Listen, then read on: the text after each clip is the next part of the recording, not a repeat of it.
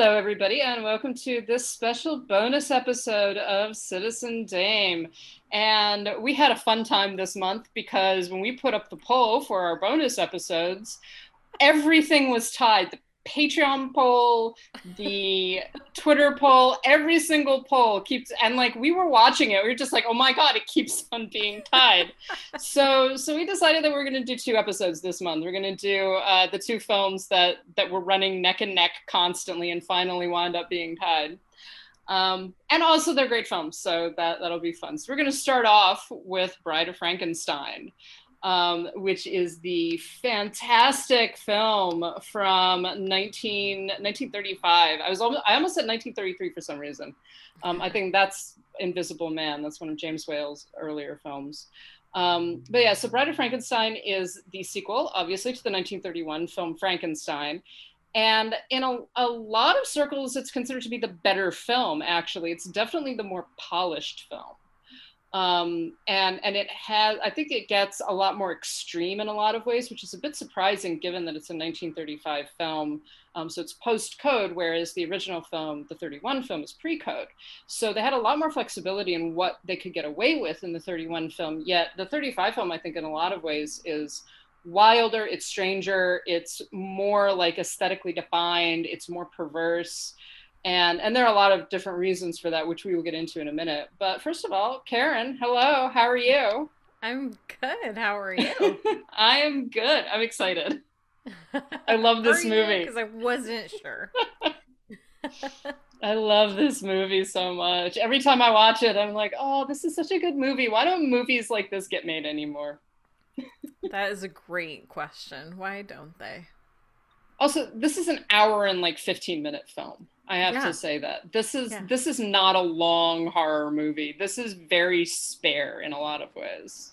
It doesn't waste time. It doesn't. Yeah. It it it doesn't. It just gets to the point.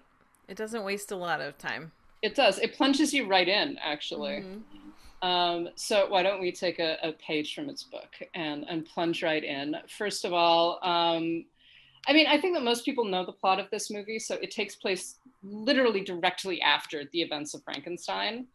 Um, so the windmill has collapsed. Like we pick up with the windmill having collapsed. That's where yeah. the movie begins. Um, the windmill like it's still collapsed. smoldering. Yeah, they they think they've killed the monster. They think that Frankenstein himself is dead. The doctor, not the mm-hmm. monster. Um, and then it turns out that Frankenstein has actually survived, and they carry him back home, uh, where his bride is waiting for him, played by Valerie Hobson, and Frankenstein again is played by Colin Clive. Um, and then what eventually transpires is that not only was Frankenstein not killed, but the monster was not killed, and the monster is still at large. He begins moving across the countryside. He's injured. He's scared. He doesn't really know what is happening. Um, Meanwhile, back at Castle Frankenstein, uh, Frankenstein himself is visited by Dr. Pretorius, who is not a, a, character in the first film, but shows up, uh, was used to be at the university where Frankenstein went to university, and essentially makes a proposal to Frankenstein to create life with him, right? So Pretorius um, claims that he has he's discovered a way to create life, but his problem is that he can't get size. He can't get a, a he can't he can't create a creature big enough, right? Can only create these little homunculus figures. Um, whereas Frankenstein understands how to create life out of death, right? And so Pretorius wants him to to kind of wants them to unite and create a bride, create a woman uh, and it's it's wild and bizarre. But I wanted to start out with like, Karen, what do you think of this movie? I've already said that I love it, so I want you to go ahead and talk about what your feelings are about it. Oh, I love it too. And I definitely am one of those that feels like this is better than um the than the first one, the 1931 film. Um and one of the reasons is because I feel like this um taps into some of the things I love so much from the book that got completely cut out of the original film. Like um like this friendship he develops with this blind man in the woods, you know, and then the yeah. whole concept of, of the bride and giving him a companion. That's such a such an important part of the book that you know, had nothing to do with the first movie. So it, that's I I the novel is one of my very favorite books ever, and so I think why that that's why I love Bride of Frankenstein so much is because it just feels to me, even though it's still very different, even though there's still a lot of major differences, um, it just feels to me like it captures more of the the essence of what makes the novel so great. Yeah, I, I definitely agree. And in some ways, the two films act as a single as a single entity, a single adaptation of Frankenstein. Yeah. And they they go off book a lot, obviously. But um, but yeah, because you get a lot more of that. You get Elizabeth, the importance of Elizabeth uh, as a character. You get um, you get the bride. You get more of the monsters kind of pathos because in the mm-hmm. first film he's very um, he, he's mute right? He, he can't he can't speak. In this film he learns how to speak and i think we'll talk about that in a minute.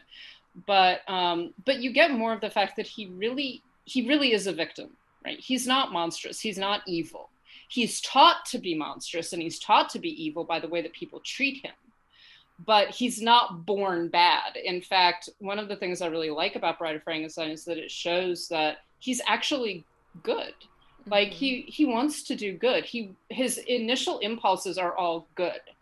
Um the one of the uh, initial scenes with the monster which kind of makes up the middle part of the film um, is he frightens a, a, a, young woman who falls into a uh, a creek, and he jumps in to try to save her, and then she begins screaming because she sees him, um, and he tries to like silence her. So he he is this child basically, but he's a massive child. He's a frightening child, but he his immediate impulse is to rescue her, right? His immediate impulse is always to be good and to do good things and then the way that people react to him is that you're frightening, you're monstrous, you're evil, including his own creator, who refuses to even be in the same room with him.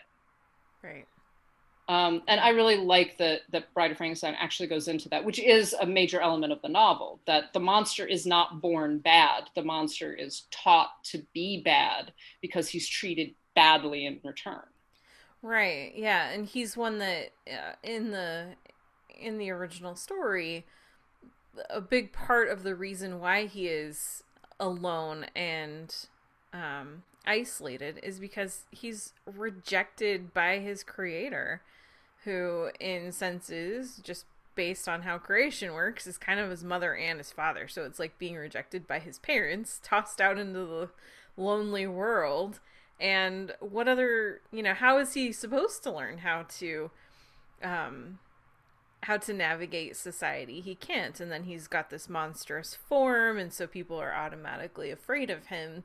And um and it's that loneliness and the constant fear that he receives um that turn him into essentially this monster. And I think that this film really does a good job of like you say showing that at his heart he's good and you see that in in things like the scene with the old man um, and this beautiful friendship they have and how much he loves music and he wants to learn he craves knowledge he thirsts for it yeah he wants to learn how to speak he mm-hmm. wants to mm-hmm. learn how to express himself um, and he embraces and he he shows that he's able to learn that as well he right. he embraces it he's not um, the the first film, I think, in a lot of ways, tr- treats him as this dumb monstrosity, right? Yeah. This walking corpse, basically. Um, and and the second film really goes into the fact that he he's not he's not bad. What his problem is that he looks bad. The problem is that he looks monstrous. Mm-hmm. Um, and that that's what kind of pushes and then he responds in the way that you know he's essentially a very large three-year-old so you know if a very large three-year-old mm-hmm. is always being pushed and he's going to push back right that's the only thing that he knows what how to do but if he's being treated with kindness then he's going to respond with kindness well and similar to a toddler they don't have language yet and so when they have feelings, whether they're positive or negative, they don't have the language to communicate that. And so for him, for for the monster, when he uh, is sad or scared or just trying to help, he doesn't have a way to communicate that to anybody. So everything he does, because he's big and scary looking, is interpreted as something dangerous and terrifying. Yeah. Yeah, it, exactly. Um, well, I think that this kind of leads leads into one of the things I wanted to talk about, which is Karloff's performance in this film. Um, and I don't know if I it was love just... that he's credited just as Karloff. which which was the style like in um in like throughout his early career at Universal, that was how he was credited. He was never credited as Boris Karloff. He was credited as Karloff. Like that was what he was, right?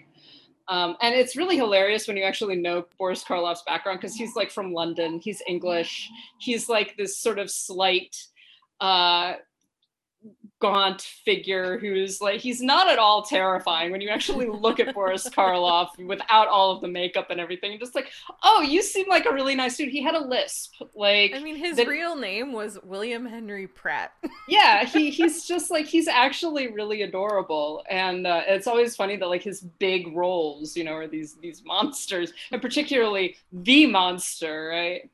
Um, I I mean his I, I don't know if it was just my mood in rewatching this film this time around, but I was really moved by his performance. Um, this particular like instance when I when I was rewatching the film, and I think that that whole sequence with the blind man really is incredibly touching. Mm-hmm. And a lot of it is is Karloff's body language because you know the monster for a long time, and he's able to speak a few words throughout the film, but from for the most part he speaks in grunts and moans and you know he's been through it right? He's been treated with nothing but hatred and contempt. He's been imprisoned. He's been beaten. He's been shot. He's been you know tied up. Um, pretty much the only thing that he has experienced his entire life has been hatred. And he comes across this man who can't see him and so who can't react to him in a horrified way. And he learns how he learns what friendship is. He learns that there is a different, he learns that there's something else other than hatred out there. Um, and and that really influences even his reactions to everything that happens throughout the rest of the film even though ultimately you know he he is driven away from the blind man's house as well so i don't know what your what are your thoughts on that um yeah i i agree with you i i think that um the hum the humanity and this is i feel like i've been using that word so much recently just in general like looking for the humanity in people. I guess it's something i'm just trying to do better about but um but yeah it's really it's really beautifully um shown here. Uh, i think one of the things that stood out to me this time was and it's been a while since i've watched it and i'm sure i have not watched it nearly as many times as you have um, but I guess it was sort of a Mandela effect thing. I I don't know if I ever really paid that much attention to how little you actually see the bride in the Bride of Frankenstein. Oh yeah, no, she's she's in like one scene and she's there for maybe yeah. three minutes. yeah, she's there for like the final three or four yeah. minutes of the entire movie, and it's one of those things where I I kind of had forgotten that that she is barely in it and that she's like her existence or her creation is a very important plot point, but it's not but she is not the main point of the film. Yeah, the main point of the film is is the monster, really, and it's it's this kind of dual dual narrative where you have um, Frankenstein and Pretorius and the monsters sequence, and they inform on each other. And I'm the structure of this film is really interesting because you do get so basically you have this opening first you have the frame story which i want to talk right. about in a minute right mm-hmm. but then you have this opening that picks up right where the last film ended Yeah. Um, that kind of, you know, shows everything. It's like, okay, Frankenstein actually survived, the monster actually survived. We're going to introduce Pretorius, we're going to introduce kind of all of the stakes of the film. And then you leave that completely and go to the monster for a large section of the film. That middle part is goes on for a while. Mm-hmm. Um, and then the other part of the narrative with Pretorius and Frankenstein gets woven back in when Pretorius goes and, and finds the monster um, in the crypt. And it's very weird because it's almost two different films. Like the tones are different, the performances are different. The only thing that really unites them is this this aesthetic, this very gothic, very expressionist, very extreme aesthetic, and the fact that this is a Frankenstein movie. You know. Um, yeah. But yeah, in terms of uh, in terms of the bride, I, I do love the fact that she really does only show up for three minutes. Mm-hmm. And she's so iconic. Yeah. Like we know she's as iconic as the Frankenstein monster. Like we know that we know the hair, we know uh-huh. the hiss. You know, she doesn't say anything. She has no lines. She has screams and hisses. Mm-hmm. yep, and that's it. And then, just like all men, he gets rejected and decides it's time to die. And decides just burn everything down. Just gonna burn it all to the ground.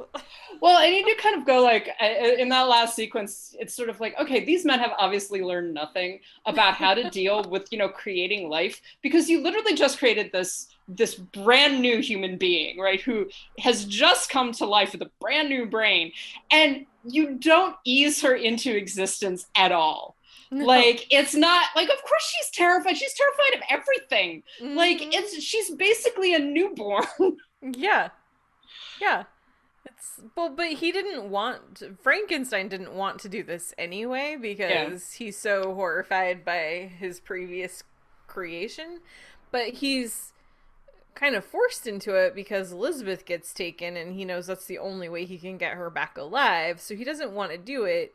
And when he kind of is forced to, he's not like, well, all right, we're gonna do this one the smart way. He's just, yeah, he's he's for a doctor, he's not very bright.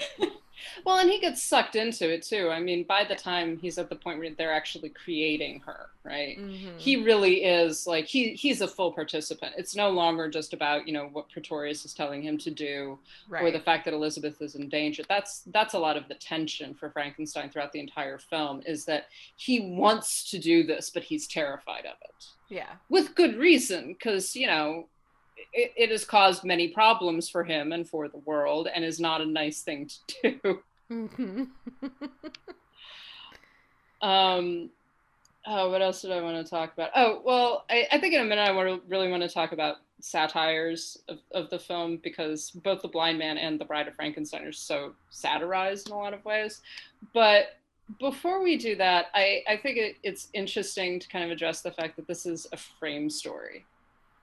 Mm-hmm. Um, there is actually, unlike in the first Frankenstein, which just begins as you know, this is this is the story of Frankenstein.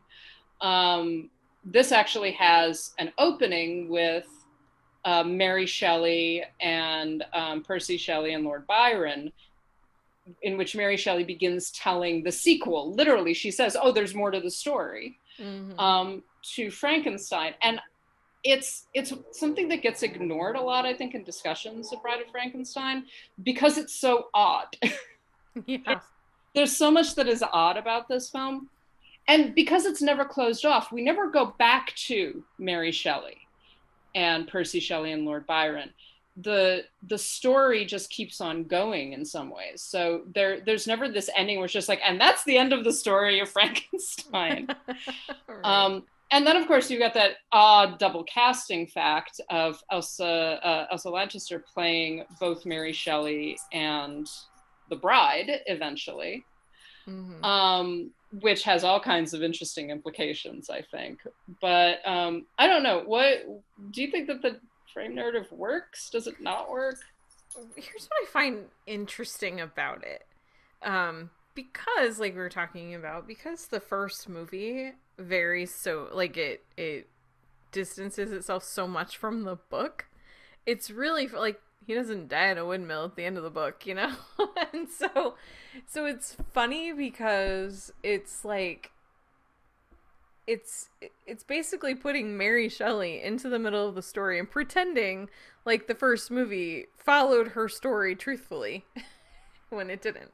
Yeah. So, yeah, so it's just kind of an interesting um choice.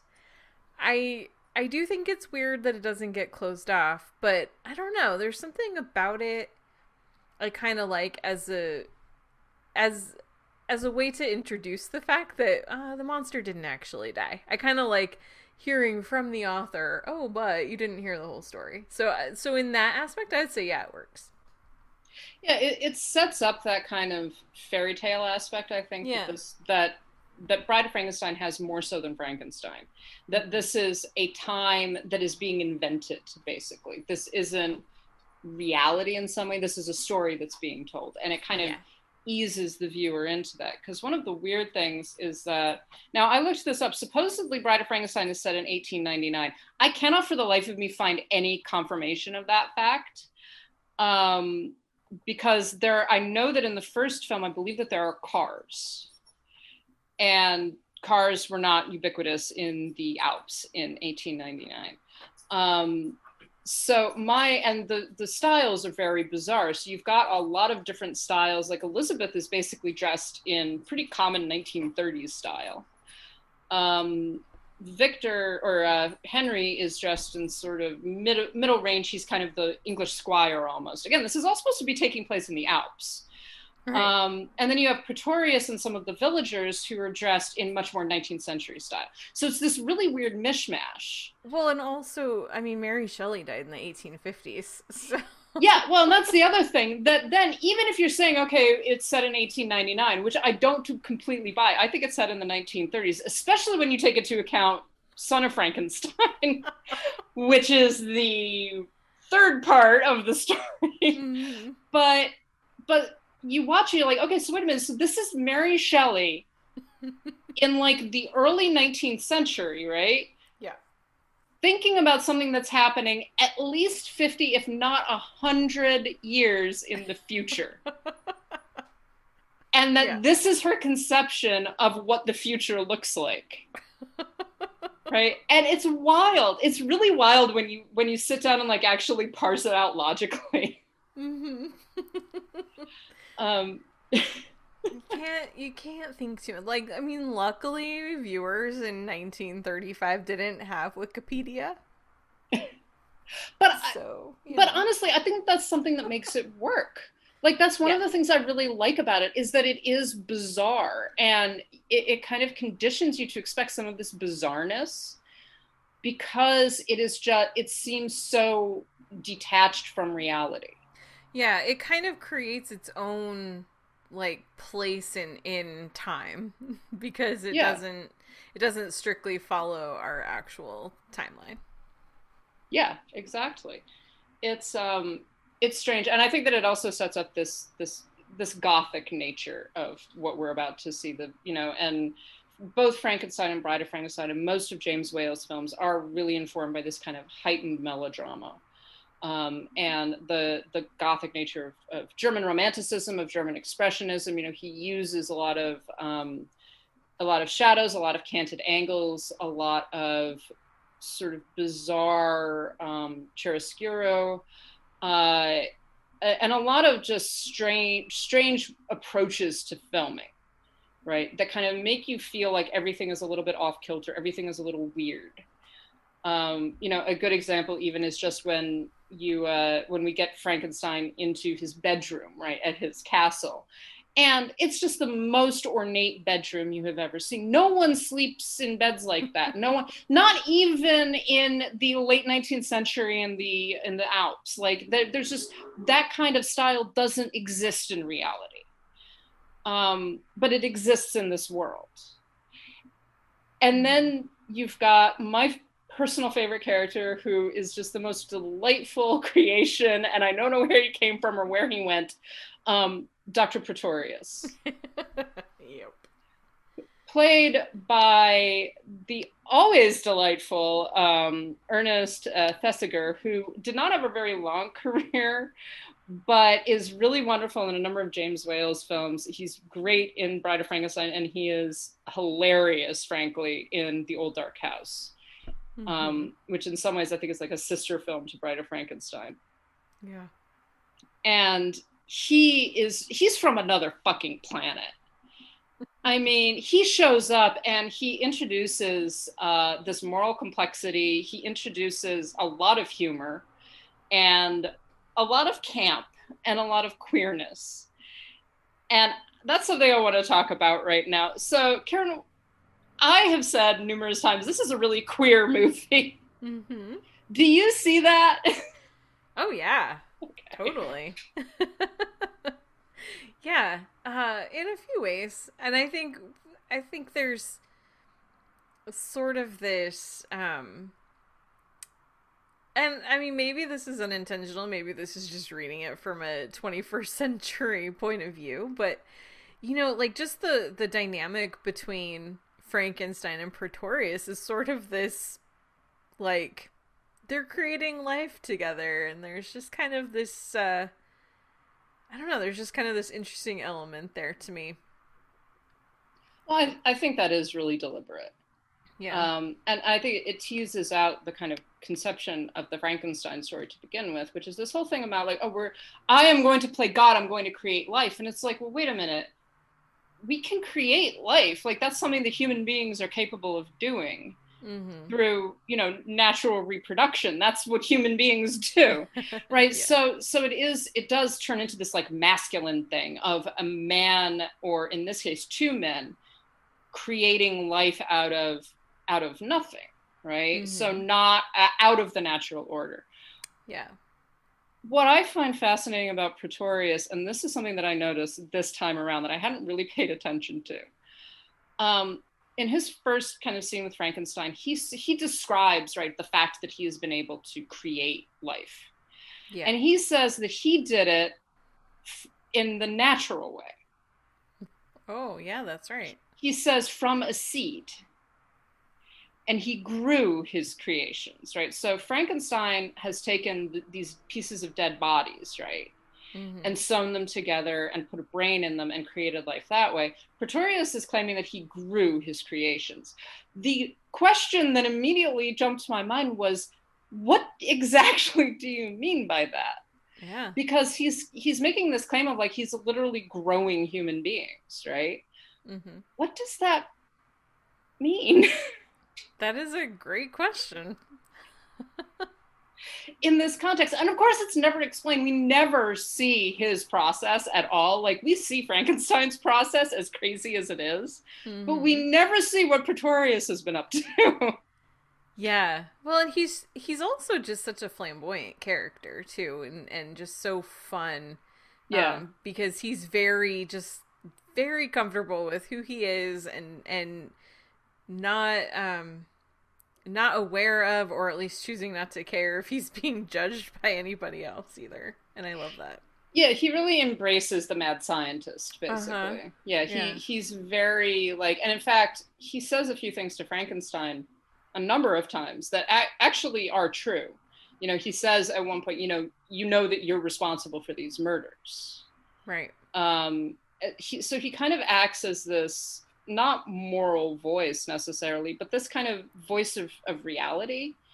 And that all of these things that Frankenstein has been trying to deny and suppress in himself and and say that it doesn't exist, you know, he even says, I want to forget all of this. Mm-hmm. And Pretorius is essentially saying, like, you can't because you've done this you've created this this creature you are responsible for it you are responsible for everything that you've done yeah. And and of course Pretorius's goal is and I want I want you to make more of them. but what Pretorius is saying is very true. Like Frankenstein is trying to deny this part of himself and Pretorius is essentially like but you can't because yeah, this is to embrace it. Yeah. And I I do think that that's where a, a lot of the queer reading comes in. Is mm-hmm. that you've mm-hmm. got these two men who are saying that together they're going to create a perfect human being yeah. Um, and then you also have all of these elements about Frankenstein literally leaving his wife on her wedding night. Yeah. To make new human beings with another man. yes, exactly.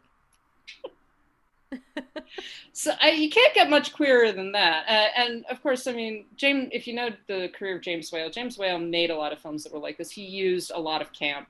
Um, the Old Dark House is is a great example of that sort of perverse campiness, and it's it's the way that you kind of get a lot of queer readings into cinema in a time, obviously, when you could not explicitly represent people as being gay. Mm-hmm. Um, and and particularly Thesiger is sort of the, the repository of all of that because he's so he has to be evil right you have to make him evil because otherwise he won't be acceptable but he's so delightful and flamboyant and entertaining that you love it when he shows up and you're really sad to see him go yeah and yeah i i don't know i just i i love Pretorius. He he is such a delightful addition to the entire story because the rest of the story would be kind of depressing, really, if he wasn't around. Mm-hmm. Yeah, it's true. It would.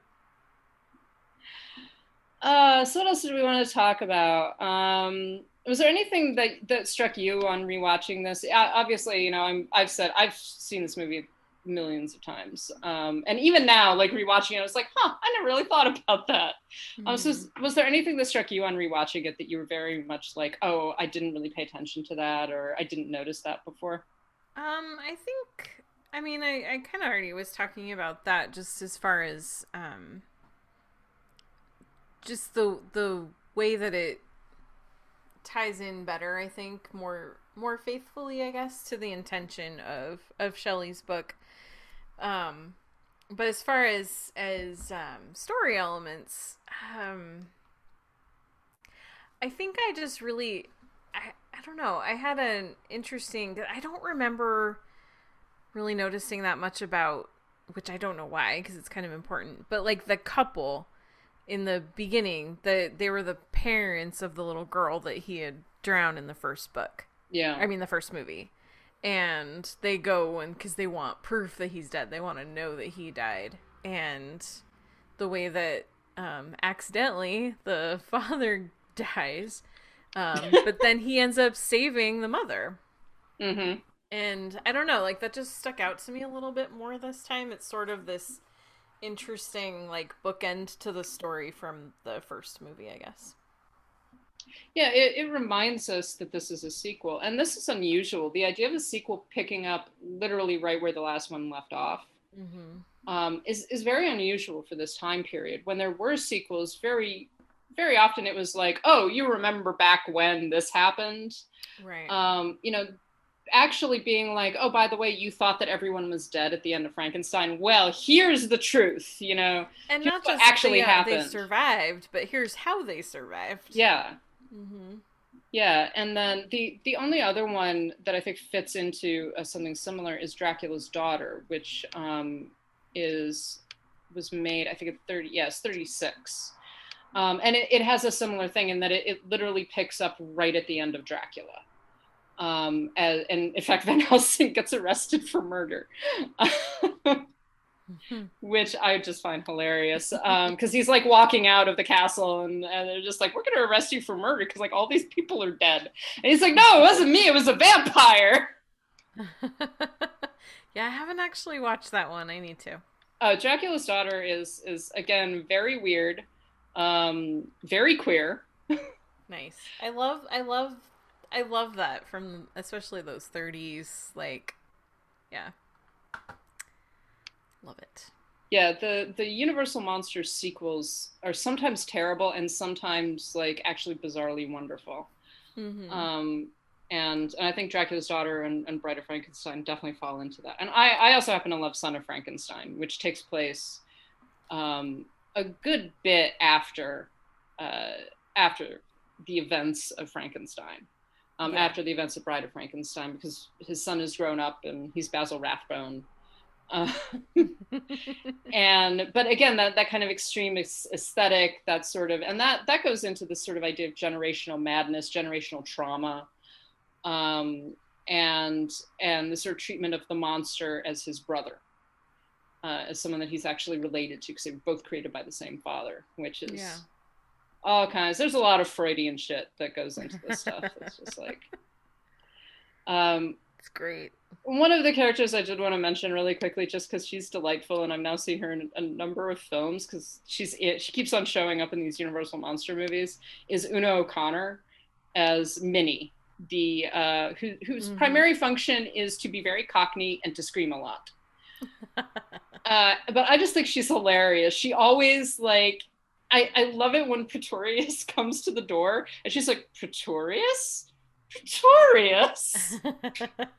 Dr. Pretorius. and it's so nonsensical. Like, why are you this fascinated by this man's name? But okay. I mean, it's a pretty great name. I like saying it over and over again. Pretorius. Pretorius. Pretorius. yeah, she she's she's great. like everything that she does is great. Mm-hmm. Oh my. She's awesome.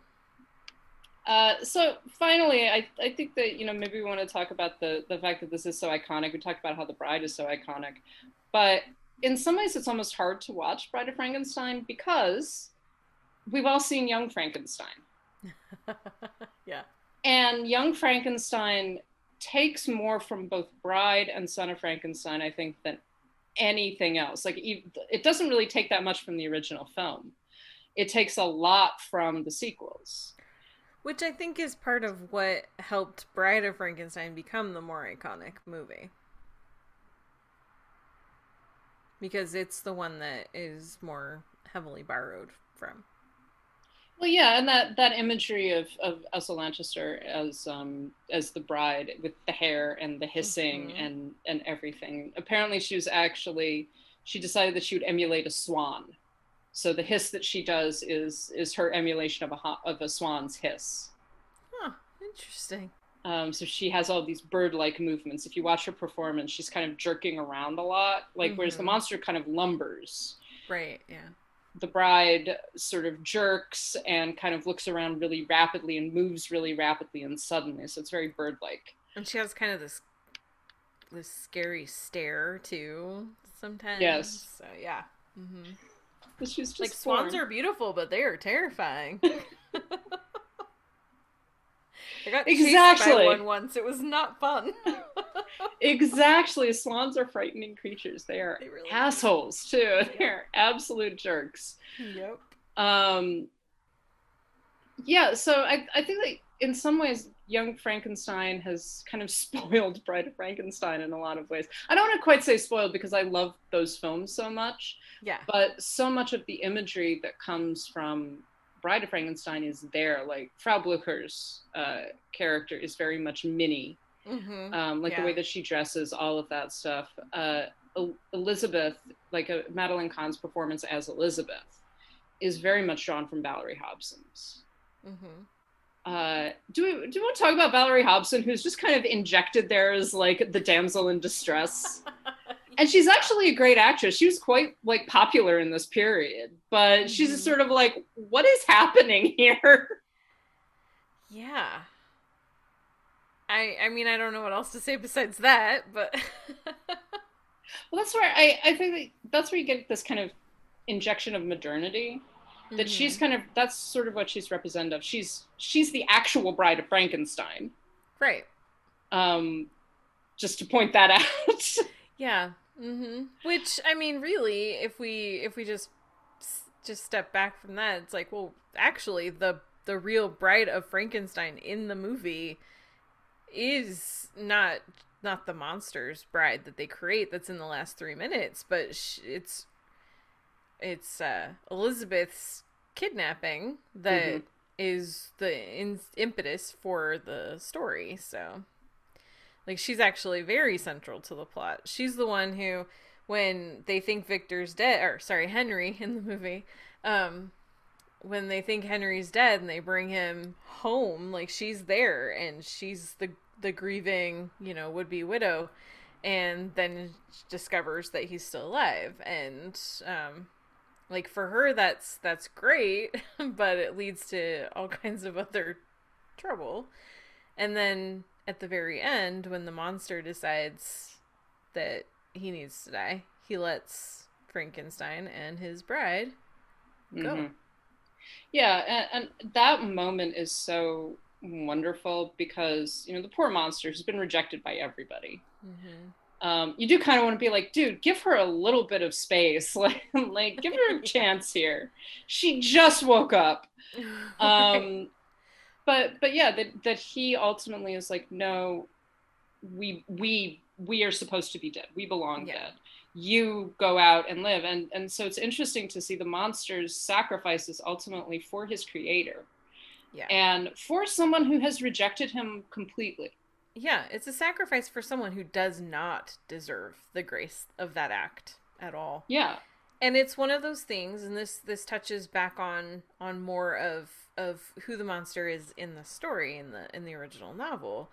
Um he's a lot more aware. He's not this monster that's incapable of of thought and understanding. He's actually very much capable of that. And and it's fun to joke that like oh he gets rejected and decides to burn everything down like that, that that's fun to joke about but that's really not what's happening at the end of the film here this is someone who after all is said and done he understands that he was born from death and that there really isn't a place for either of them in the world and that that letting them himself and her go um is the right thing for the sake of this young couple to go off mm-hmm. and live their lives.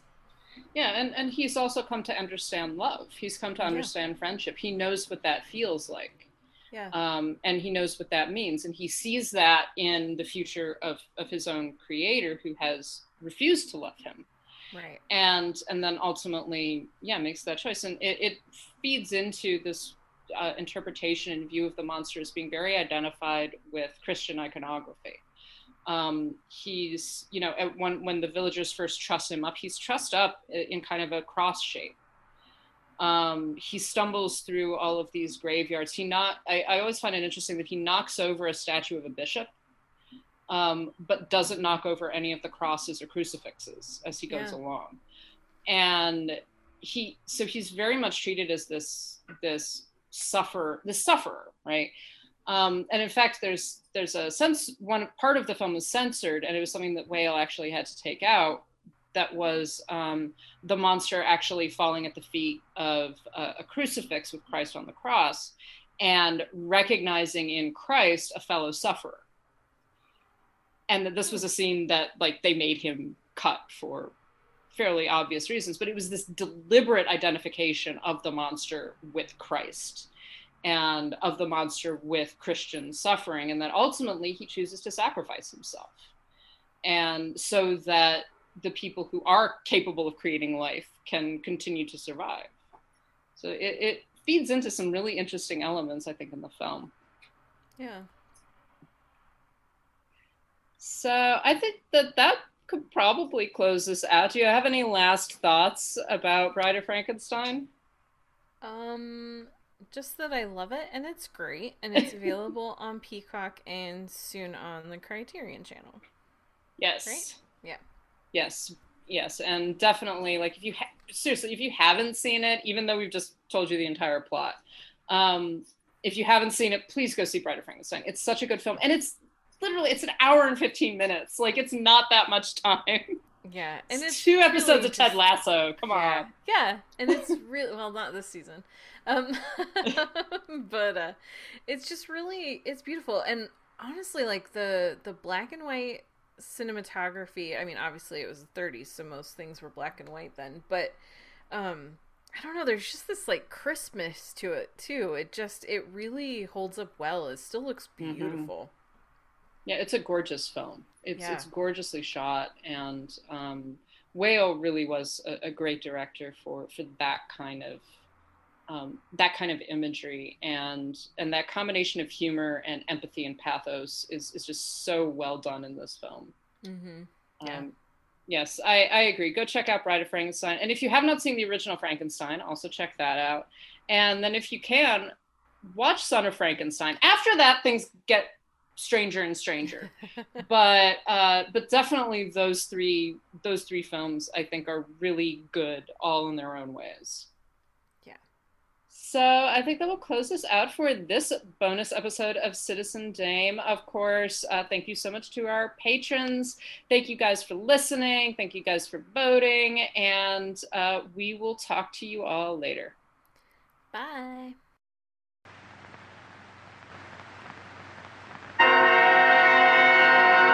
she's alive.